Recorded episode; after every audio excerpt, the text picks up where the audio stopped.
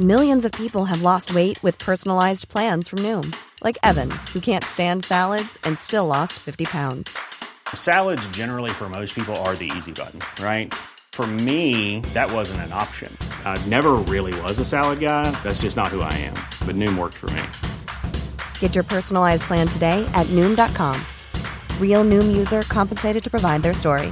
In four weeks, the typical Noom user can expect to lose one to two pounds per week. Individual results may vary.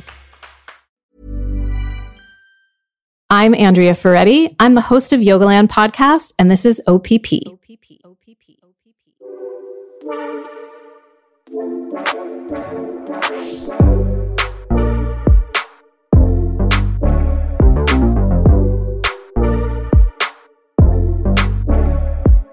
God bless, and welcome to another episode of OPP, America's number one podcast discovery platform that highlights your favorite podcasters and the dope shows they created. I'm your host, Corey Cambridge. Our special guest this episode is Andrea Ferretti, host of the amazing podcast Yogaland.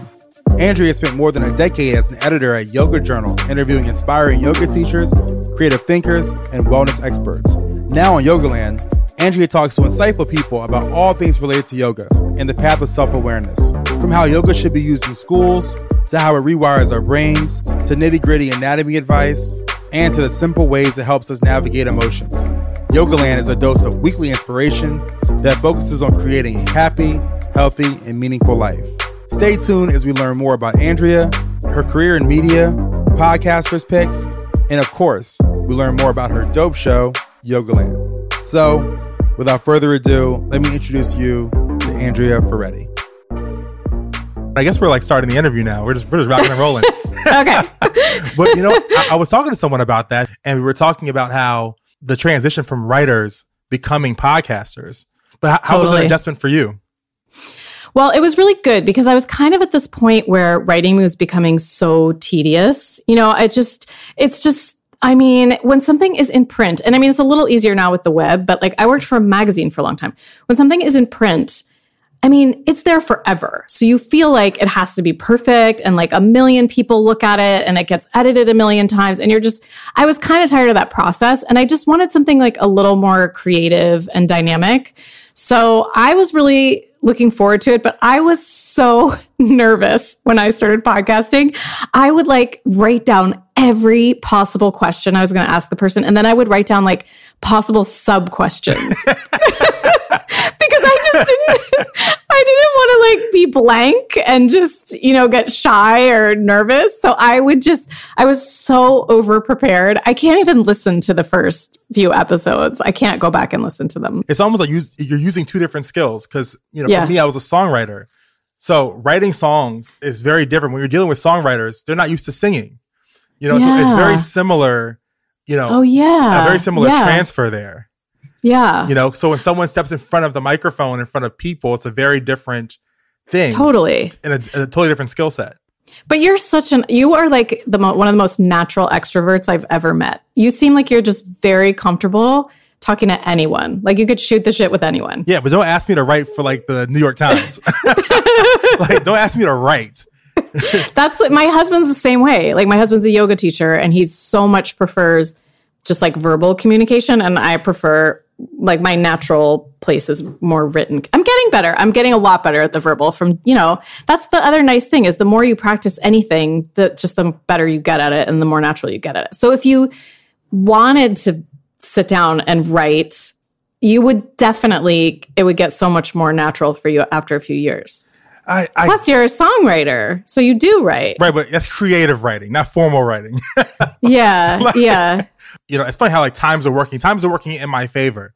If I was doing, if I was living 30, 40 years ago, my skill set would not be nearly as valuable. Like now everyone could be a Walter Cronkite.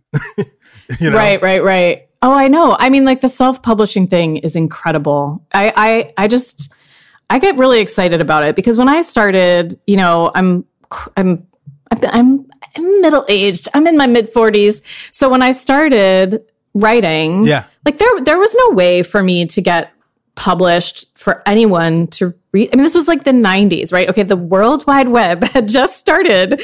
And so I had to go through like really traditional channels to get anything published and to get get any voice out there at all. And it took years. And now it's just amazing. Like if you're a good writer or if you have a creative idea and you can create your own podcast, like people can hear you. It's pretty awesome. Was there ever a frustration in the journalism world of, you know, having to go through different channels or loopholes to get, you know, that final thing out to the public? Yeah, for sure. I mean, I think it just it just took so much longer and it took really having um I mean, it took really having an in somewhere for, so that like if someone knew you and could say, "Yeah, she can handle this story," then someone would throw you a story. But you can't just like cold pitch you know, a magazine or the New York Times or anything. You just you just can't. So it just takes you a really long time to build up that reputation. And I tried doing it freelance before I started working for Yoga Journal, and I just I, I had some corporate gigs, but it just I failed miserably. I needed to get like a staff job in order to um to really start writing. Now, was your focus initially on genre of yoga per se, or what were you covering when you were writing for publications? Um, more like w- before Yoga Journal. Yeah. It was m- more like women's health. So I has I started out on the web. Um, I worked. I started working for this small um, dot com called women.com that I mean it eventually became pretty big but I mean, that, that's um, a domain right there women I know right it's it was an awesome domain so yeah when I started there there were like 15 people and then it grew and grew and we started producing magazine websites for the magazine so like I produced prevention.com um, newwoman.com, which was, I think, a Hearst publication that has since folded, um, and then some other independent little websites. So, but my main focus was um, wellness, you know, health and wellness. So, so the yoga transition, like, was kind of made sense. It, it's all kind of under the same umbrella for me. If I can remember correctly, you're from Pennsylvania. I am. Allentown. Mm-hmm. Yes, that's right. That's good, right. Good memory. so, so tell me about like the journalism landscape when you first got into it, and then kind of tell me where it is right now in your current role in, in journalism. Yeah. Well, um, so let's see. I moved to California right after college. So I've been here for a really long time. Okay. Um, and so yeah, when I started, I actually like I remember graduating from college and doing a bunch of interviews for different magazines that were out here. Like Parents was out here, and then there were a whole bunch of computer magazines. Again, this is like right before the dot com kind of started. Um, and I actually didn't get those jobs. So I just started working for like a nonprofit and, you know, I was working at a cafe and just make you know just making life happen so that I could live in California because I really wanted to live here. And um, it was about two years later that I got this job at women.com. And um, and so I, I wouldn't call that job necessarily journalism. That was more like web production, content production. And then I transitioned over to Yoga Journal several years after, like maybe four or five years after that. And so when I started at Yoga Journal, it was really like print was the thing. Yoga Journal had a small website, um, but you really wanted to be working on the magazine. Like you really, that was really like where the quote unquote real journalism was happening. And that kind of continued for my whole tenure there. I was there for 10 years. Um, and I actually would switch back and forth between the website and the magazine because I had had, I was one of the few people who had web experience on the staff. Um, but it, like social media wasn't really happening yet. Like they didn't really understand it. And then by the time I left, I left when my daughter was really little. Um, she's six and a half now. Um, I left when she was a baby. By the time I left, they were kind of like, oh, we need to get on this web thing. Like we need to get on this social media thing. Yeah. So, you know, every I mean, it's just it's completely different now. And I I honestly for a while I was a little nervous about it being a print person. I was like, oh, you know, print is so much more thorough and there there is so much more checking because like I said, the words are there forever. There's so much more fact checking. There was more budget put into the production of that work. But I don't know, ultimately now I think it keeps everyone more honest that people can self-publish. I think it keeps like it's just so like talent can sort of rise to the top so much more easily than it used to be. And, um, and you have to be like a really discerning consumer of media. Mm. You have to really, you know, you, you have to kind of listen and then think to yourself, does this make sense? And then check other sources and check other outlets. And, you know, you really have to actually think for yourself if you want to, I don't know, not be totally brainwashed it, it, by things. Uh, where, where, did your natural interest to get into the health aspect uh, of journalism? Where'd that come from? Gosh, that's a really good question. Um, I mean, my dad had been in um, healthcare media. Like he had a small television, healthcare television production company that like did little TV segments. Um, and I was just always kind of geared toward, um, well, like just, I, I was a dancer growing up. So, I mean, I was like very physical growing up.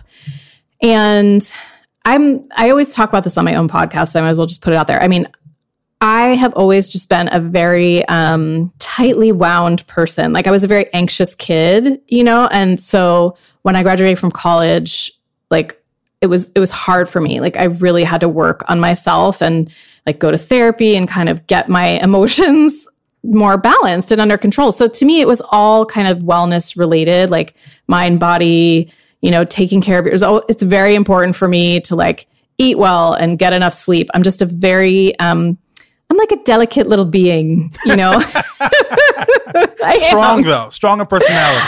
Totally. Yeah. I mean, I am, you know, I think that's an interesting thing about having any kind of like mood issues or, you know, anxiety or depression. Like you feel like you're so weak when you're going through it, but I mean, if you can get through that, you're actually phenomenally strong and you have to develop the skills and the, uh, you know, the coping mechanisms to kind of deal with your makeup, like to deal with your constitution. Mm.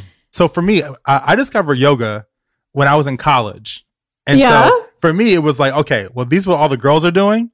So I could either like hang out with these meatheads or I can hang out with these hot girls and wise man, the yes. downward dog or whatever. I love so, it. I love it. how did you first discover uh, discover yoga and how did that become a part of your life? Oh my gosh. I actually kind of have a funny yoga story from college too. So I went to college on the East Coast, but I spent one year um, at UCLA. And so I was at UCLA and I, I needed a credit hour for something. I can't, you know, I just like needed to sort of an elective class. So there was a yoga class and I hadn't, I didn't really know anything about it, but I, I thought I'm a, I'm a dancer. Like this will be easy for me. So I went to this yoga class, and first of all, getting there, I mean, UCLA's campus is big, but usually everything was kind of like centrally located. It was like way out in the hinterlands of the campus. I just remember like sweating and like trying to find it and I couldn't find it. And I was late. I was like 10 minutes late. And I got there and it was this yurt. It was a yurt on UCLA's campus. Okay. Wait, what's a yurt? a yurt is like it's kind of like a tent but it's bigger and it's usually like a round it's kind of like a a round canvas structure with I mean, just think like hippie land. You know, okay, it's like a okay. round so canvas it, structure. It's like a round canvas tent. Yes, yes. Okay. So I get up there, and this yurt was packed with bodies, and it was ripe. I mean, it smelled so bad when I walked in and I was like, and the woman who was teaching it was just sort of straight out of the 1970s. And I think I stayed for five minutes and I was like, this is not for me. And, you know, I mean, everyone there was like very serious and took it very seriously. And looking back, I think it was probably an Iyengar yoga class. It was like just very serious, which is a much more serious discipline of yoga. And then, you know, for years I didn't do it. And then I was out in San Francisco and I was like going through, you know, just trying to get a job and like establish my life. And I was anxious. And a friend of mine took me to a class in San Francisco at a studio that still exists here called The Mindful Body. And um, the funny thing is, the guy who taught the class, his name was Michael Cooper, and he was the sweetest man. He's since passed. And Jason, my husband and I just loved him so much. Um, but at the time, for some reason, the, cla- the ha- class that I happened to go to, he was also a gymnast. He basically taught like a gymnastics class. We were we were doing forward rolls all over the classroom. And afterward, my friend looked at me and she's like, I have no idea what that was, but I promise you, like that was not a yoga class. You should you should go back. so I had all these weird false starts, and then I just I remember I just went back and um, I just really liked the smell of the studio. It smelled like lavender. It was just very calming. I needed that in my life. I needed, and the teachers that I went to there at the Mindful Body were just so um, grounding for me and almost like surrogate parents because I was so far from home. They just made me feel like all the craziness of my life that didn't quite make sense yet that it was okay. It was going to make sense at some point and I could just be here with these other people and breathe and move and and it would be okay. Mm. And that's kind of how I got started. Uh, so for me, I, I, am not a yogi. Is, is that the term, yogi? Yeah, okay. yeah, sure. Uh, I'm not a, I'm not a yogi, but I, I want to ask from you know someone who practices, what does yoga do for your mind, and what has mm. uh, yoga done for your body personally? Oh, for me personally? Yeah. Oh, that's such a good question. That's like such a good question. Okay. So I would say physically, the um after all these years of doing it, the biggest benefit for me, I think I think a lot of people think of yoga as like, oh, it makes you more flexible. And it totally does. But I came to yoga pretty flexible because I was a dancer. So really for me, um, the thing that it's done physically is just given me more body awareness so that um, I know on a day like okay i need to move. I need to actually go to the gym today and like do some cardio. I'm just like feeling really lethargic and this is what i need. Or okay my nervous system is jacked today. Like i need a really quieting restorative practice. So mm. it's given me this like body awareness that i just didn't have before. I think i used to just i think mo- many people do this. Like we override all of our instincts because we think we should do something one day or we should do this or we should do that. And now I'm just like a lot more tuned in to what I actually need um, to stay healthy and like to stay balanced. And I guess it's sort of the same thing mentally. It's it just it gave me a lot of awareness of my personality, my temperament, and it kind of helps me not believe my own bullshit all the time. Like not believe every nervous worrying thought. Like let's say my daughter's going through something. If i if i had never done yoga i think i would would just be constantly spinning off into like well what if this happens and what if that happens? And now it's like that my mind might still do that but i can step back and witness it because that's kind of what yoga asks you to do is like to step back and witness things and go eh okay, that might just be a pattern of my mind. I don't really have to believe that. I can just like take a deep breath and come back to being in this moment. And in this moment, everything's fine. She's fine. We're good. Uh, what about yeah. what about on a on a spiritual level? Is there a spiritual component as well for you? Yeah, I mean, it's funny. I don't get asked that very often. Um, so I don't tend to. I don't. I was. It's funny. I was just listening to um, Oprah yesterday. Oh yeah, was, yeah. yeah don't we all? Don't we all love O? I, I mean, you gotta love Oprah, right? She, you, you gotta love Oprah. So she was talking to Eckhart Tolle, and she, who's like a famous spiritual thought leader, and she was saying, you know, is it okay if I call myself a spiritual person? Because he was just sort of making the point that like when people identify themselves by their accomplishments and by being spiritual, that it's just the ego talking. And I can't even remember what his response was. I think it's fine. I just I don't walk around saying like I'm a oh I'm a very spiritual person, but I would definitely say that the practice and and more so meditation for me than yoga has definitely aligned me with this feeling of like being connected to something larger than myself. Mm. And I, I, I, think that people who are religious probably feel that way about their religion too. I, I I've never really I've never been religious. I kind of always like been jealous of people who are because it seems like I don't know. It seems like it gives brings people a lot of comfort. But yoga and meditation do that for me. Mm. Does that make sense? Yeah, totally. Yeah. I mean, yeah. it's cool that like through, um, because we're gonna get into Yogaland in just a second, but I guess the segue into that is it's cool that something that's such an individual practice that you're able to build a community around something like that. Totally. It's like the hardest thing about um, maybe like a sport like tennis or golf is that you're just competing against yourself, or it's like a it's a self practice. Um, yeah. it's kind of hard to build a community around golf because you're just working with you. Um, yeah. But I find yoga really interesting that you know you're able to build a community around this self individual experience.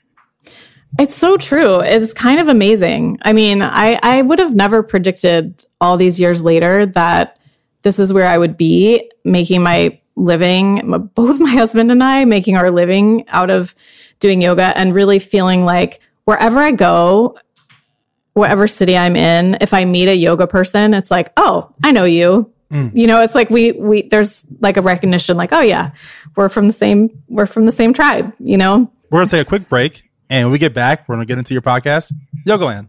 Awesome. Let's get into Yogaland. So, okay. Okay. So what I want to know is first, uh, Many of us have those stubborn pounds that seem impossible to lose, no matter how good we eat or how hard we work out. My solution is PlushCare. PlushCare is a leading telehealth provider with doctors who are there for you day and night to partner with you in your weight loss journey. They can prescribe FDA-approved weight loss medications like Wegovy and Zepbound for those who qualify. Plus, they accept most insurance plans. To get started, visit plushcare.com slash weight loss. That's plushcare.com slash weight loss. How did you first discover podcasting? Oh, okay. Well, so um, I'm a breast cancer survivor and um, I'm almost at my five year anniversary, actually. Yes. September will be five years. I'm so, I'm actually so excited. Thank you. Thank you. It's, it's pretty cool. So, yeah, so it was about five years ago. And um, I had my surgery and then I had to do radiation. And when you do radiation, you, you have to go to the hospital every day, five days a week for like five weeks. Mine was um, at that time. So, so you're like drive 30 minutes to the hospital and it's just a five minute appointment. It's kind of funny. You drive 30 minutes, you change, you sit in the waiting room, you have your five minute appointment, you drive home. Um, and I just kind of needed something to focus my mind at that time. It was just kind of, you know, a stressful time. And my neighbor, my upstairs neighbor, told me about Serial. And I had heard a podcast, but I didn't even, I don't even think I really knew how to access them. I was like, okay. And she told me and she like set it up on my phone and she said, just listen to this every day. It's so good. And I was so addicted. It was like the best thing I could have possibly done during that time. I mean, all I remember from radiation is sitting in the room listening listening to Serial. So I just fell in love with it. I fell in love with the form of storytelling. I fell in love with like how intimate it is, you know, right in your ears. Um I I just and I fell in love with the fact that anybody could do it. And then from there, um, I started listening to Call Your Girlfriend. Have you heard of Call Your Girlfriend? No, tell me about that. I bet you would really like it. It's it's um it's two women, Aminatou Sow and Ann Friedman, and they're probably like in their mid 30s now. I think they're sort of at the end, they call themselves like the end of the millennial generation. And they're just really good friends. And they moved, one of them moved to the East Coast and the other lived on the West Coast and they missed each other. So they decided to do a podcast where it would just be like calling each other on the phone and talking about the stuff they talk about every week. Oh, that's cool. And that's cool. Yeah. And they're really smart. I mean, Ann is a journalist and um, they're just really smart. So they, and they're also decidedly like diehard feminists. So I start, and I mean, I'm a feminist, but I'm kind of like at this point, like an old feminist. so I started listening to them and I just thought they were adorable. And it was also more relatable to me because they, than, than Serial was because you know, Serial's so produced, so highly produced, and there's so many people working on it and editors, and the way that they tell the story is just like there's so much reporting and travel involved. And Ann and Aminatou are just like sitting there talking in their everyday voices about stuff they care about. So that was the next thing. I thought I listened to that podcast for a while and I thought, because like I said, I to you in the beginning of the interview, like I was really nervous for people to hear me speak. I'm just much more comfortable writing. And so when I listened to them, I was like, maybe I can do this. Maybe it's okay that sometimes I still sound like a valley girl. Maybe it's okay that you know, I I just use my regular voice and that that's going to be okay with people. And that's kind of what made me do it. Uh, what were the first steps for you in starting uh, Yogaland? So let's see. I think I'm trying to, you know, I definitely, it took me like six months of leading up to it to really get something launched. I can remember being on a plane, going to see my best friend in DC and like making my list of possible guests and trying to think about topics and bouncing it off of friends, you know, bouncing the ideas off of friends. And then trying to figure out the technical side, like what I had to do to get that set up. And then what I ended up doing was because I was just knew I was so nervous to do it, I gave myself a launch date of Earth Day. it just was sort of coming up, and I had a really good um, episode in mind. Um, this woman who her name's Amy Apoliti, and her her husband or boyfriend i can't remember if they're married or not anyway her long-term partner is a photographer and um, she's not just a yoga teacher she's also like an animal rights activist so she did these she decided to train to to learn to free dive. So she did all this training in a pool, and then she they went out and she um, did these long underwater dives with manta rays and different endangered um, you know sharks, and he took these gorgeous photos. Like they're unbelievable. Um, and they went viral. And so i decided to interview her first for Earth Day and kind of talk to her about like how did yoga help with her training? Like how did the mental aspects of yoga and the physical aspects of yoga help her train to do those like incredible dives? So I set that like in my sights that deadline and then I knew I had to have a logo, I had to have it uploaded, I had to have like all whatever tech figured out by then and that just spurred me to do it. And honestly, I don't even think I had a second episode done when I launch that first one. Did yeah. you? Same. Yeah. It was just like, I just got to go. There's not going to be an excuse. This just has to happen. And that's, I think is the best way to go. Yeah, I do too. I do too. You kind of have to hold your feet to the fire or you're going to, I don't know, you're going to worry too much and you're going to, and the thing is, for most people launching, I can remember saying to my my husband's best friend, like, "Yeah, eighty people listen to my po- podcast this week." It's like you don't have a lot of people listening at first anyway, so you get to kind of learn on the job. Right. Yeah, you just have to kind of go and do it. Give me a description of Yogaland. Of Yogaland. Yeah. Yogaland. yeah, definitely. So, you know, I I spent years at, at Yoga Journal as an editor. Um, interviewing yoga teachers and like wellness leaders and and creative people. And um, I I would get it was my favorite part of the job interviewing these people. And I would get off the phone with like a famous meditation teacher, yoga teacher, and I would feel completely just like uplifted and excited about yoga again and excited about life again because these people are really deep thinkers. They're really interesting people. So but then I would have this whole long interview and there'd be like two quotes that got featured in the magazine. You know, uh, this great conversation would get boiled down to so little. So Yogaland is kind of my opportunity to talk to these people again about whatever they're working on or whatever is interesting to them and to do a more long form conversation that I, I, I mean, my, my goal with the podcast is just to keep, inspire people to keep practicing yoga and to keep like living the principles of yoga in their life and to just feel positive about it because I don't know. I'm sure it's like this in the music industry too. It's so easy to get cynical and to just get frustrated by like the difficult aspects of things and to get tired of it and to get tired of the bullshit or whatever. And so I mean, I've been doing yoga for, you know, more than 20 years. Like I could be like, eh, I don't want to do this anymore. so it's really a way to be like, okay, we're all in this together. What are we focusing on this week? And one week it might be like kids yoga. And the next week it might be like, um, how, what the yoga tradition teaches us about anger or fear or, you know, what's the best way to get into handstand. I mean, there's just kind of like a whole variation of ways that I approach it, but the goal is always to just keep people inspired to keep just doing this and feeling good about their life. How have you seen your career change um, or your perception of you change from having this medium of podcasting? I have seen it change so much. And I want you to answer this question too, because I'm really genuinely curious. Yeah. So, um, I guess the biggest change career wise is feeling like, oh, I can actually do this. I can talk. I can speak intelligently about this topic and feel comfortable kind of putting myself out there in front of people more.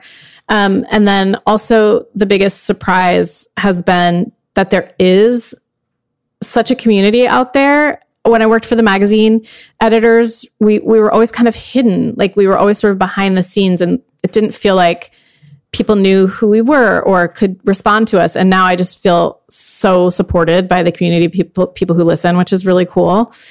Um, and then yeah, I would say the way that I've changed is I see myself as like I've stepped into the role of being an expert more than I was willing to do before. I think I kind of like had a bit of imposter syndrome in my previous life and just doing this week after week and challenging myself and and getting, you know, positive feedback from people has has really helped me feel like I'm doing the right thing in my life and uh, this is what I'm meant to do. So how about you? It's funny. It's actually maybe sideline the perception of me as a as a rapper, as a songwriter. I think people now Really? see me more as a podcaster. Wow. I think they see me now more as a personality, um, and I think that's uh, a beautiful thing. Uh, that's not that's not something that I'm sad about. It's something that I uh, am grateful for. Like, you know, as long as you like me, that's cool. I, I just don't want you to not like me. So, totally. Well, you're very likable. So for for listeners, is, is there a a guest that uh, came on your show that surprised you, or an interview that that touched you, or um, you know, what guest left a, a surprising impression on you the most? this is going to sound like shameless self promotion. I swear it's not. But the person who surprised me the most was my husband because, I mean, he's a great yoga teacher and I knew that he would be. But we go about creative projects really differently. Like he's just so much more intuitive and fly by the seat of your pants. And like I said, I'm much more planned and a little bit rigid, perhaps. And so I can remember when he first said, like, I want to be on your show. I was like, Are you sure? And he was like, Yes. And I and I went through this whole like, what are we going to talk about? And he's like, and he told me what he wanted to talk about, but it was very vague. And I kind of kept pressing him on it the way I would anyone I was going to have on my show. And he was like, Would you stop? We're married. Like, it's going to be fine. And so we did the interview and it was amazing. And all of the interviews that we've done together, I just do them every once in a while with him, are always the most fun. And they're the best content because we have this, like, clearly we have this natural chemistry and we love each other and we can give each other shit. So that has kind of been the most surprising. Um, I would say another interview that I just loved doing so much was um, with a an ESPN 30 for 30 producer, Julia Lowrie Henderson. So she did this whole ESPN series on Bikram Choudhury, who's this like very sinister character in the yoga world, um, who is still, I mean, he is there's a warrant out for his arrest in the United States, and he is still teaching abroad. He's like on the run, teaching internationally still. And she did this like five part series all about him. And she went to India and interviewed people from his past and, you know, interviewed all these people connected to him and who went through these horrible, you know, sexual assaults in the community and did this series about it. And so talking to her was fascinating for me because I knew about him. We never covered him in Yoga Journal, but I knew about him. I had taken Bikram classes before, and Julie was just like an encyclopedia of knowledge about this whole thing. And she had come from the community, but like she had been a Bikram student and worked in a Bikram studio for years. So she had like that insider knowledge as well. It is such a good podcast. Um, it's kind of like the podcast that she did, the 30 for 30 podcast that she did on Bikram is kind of like listening to Serial, but for the yoga world. Okay. Like it's so addicting and so good. It's really so that interview was just a lot of a lot of fun for me. I, I find it interesting that the episodes um, that kind of stick with you are, are with your husband because I think it goes back to the power of the medium of podcasting, right? Like you can have certain conversations that you maybe wouldn't have over breakfast. You know, It's so true. It's so true. It's no, Like- it's really true. yeah, that really shows like the power of the medium uh, we overall. Yeah. We actually did a podcast in the fall, um, which was his suggestion, which I thought was so sweet. He's like, it was our 10th wedding anniversary, which it just came so fast. And he's like, why don't we do a podcast just talking about what it's been like to be in this relationship for 10 years and like where the yoga relates to this relationship. And honestly, that's not really a conversation we would have had, like you said, over dinner. We and and it was really fun to kind of reflect back and think about all those things. It was sweet. Well, so you know what, Andrea, now we've come to a part of the show where I ask uh, the subject of every episode uh, to give me, it's called our podcasters picks. And I ask, uh, I'm going to ask you to give me three podcasts that you love um, and you enjoy, and then describe them to me. Okay. I hope this is not too boring, but I am a diehard The Daily listener. Me too. Me yeah, too. yeah, yeah, yeah, yeah. So it's like I drop my daughter off from school. It's 20 minutes. It's the perfect, you know, it's just the perfect length of time. I like that the music is the same every time. In fact, it's made me think that I should have my music be the same every time because it's just so familiar. I love Michael Bar- Michael Barbaro's voice, and I just I just like the fact that you know it's not just about the news of the day; it educates you about the background of things. Because I feel like I did not spend my you know young adulthood years necessarily educating myself about what, all the stuff that was going on in the world. So it's just I think it's just such a valuable resource. You you know So- what I, I love too about the daily, and, and I think maybe just the the overall idea of it is it's very rare, and maybe you can uh, attest to this with me.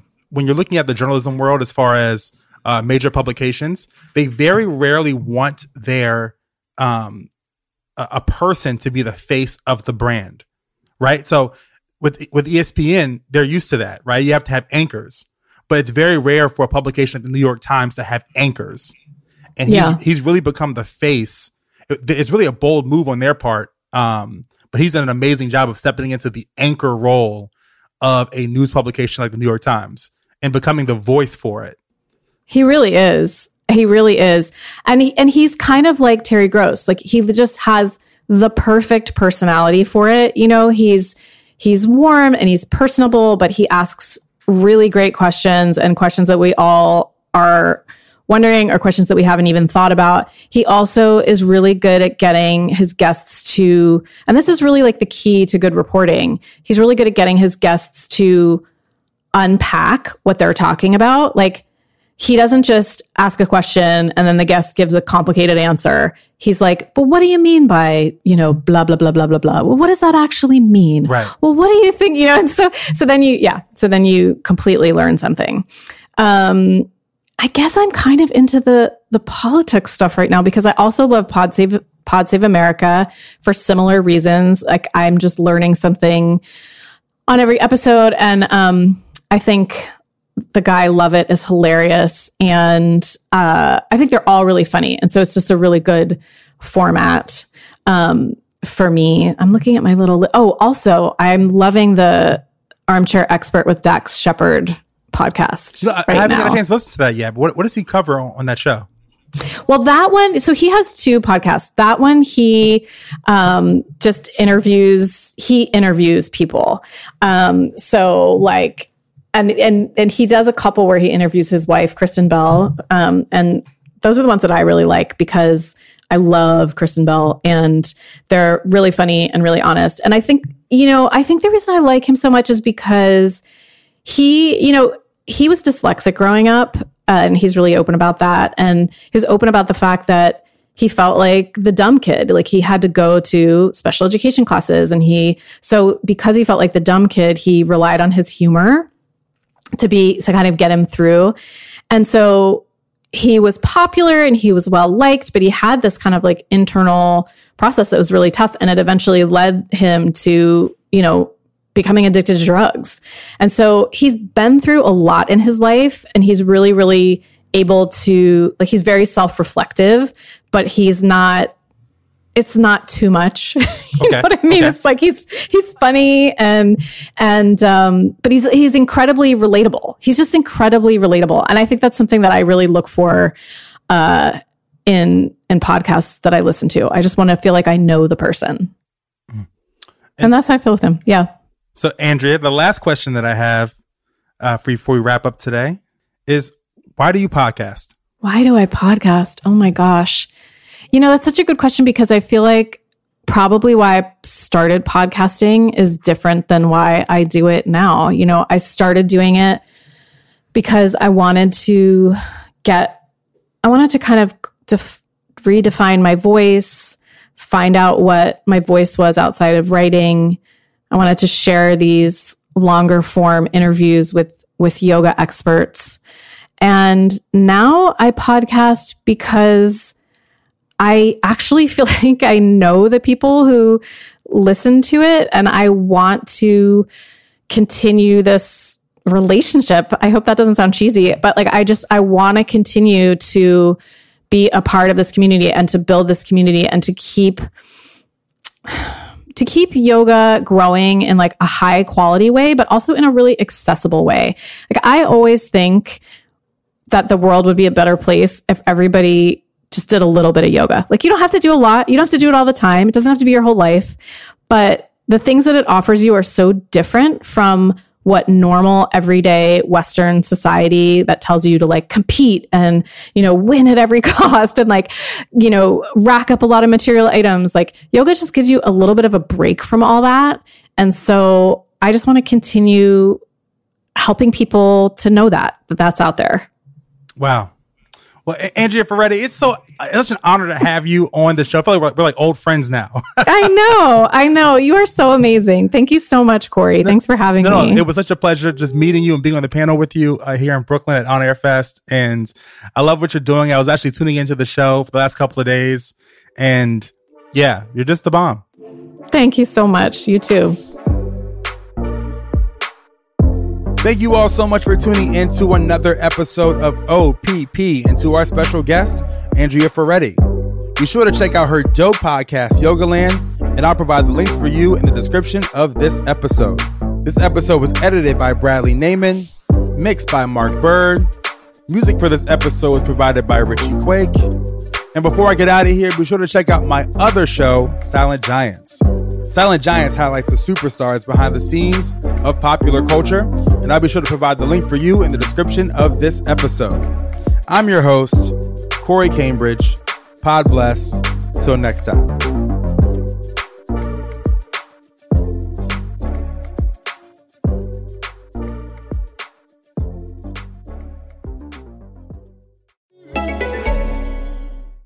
This is ACAST Recommends. Every week we pick one of our favorite shows, and this is one we think you're gonna love. How they gonna get paid? Feeling emoji shrug about your money situation, but no, you need to get it together? Get Money is a personal finance podcast for anyone who is done with confusing and boring AF financial advice. Does that mean friends just text you questions about money all the time? Just Constantly. for some free advice? all day, every day. What's the most common question you get asked? Does this look infected? Let Get Money podcast help you get your finances together.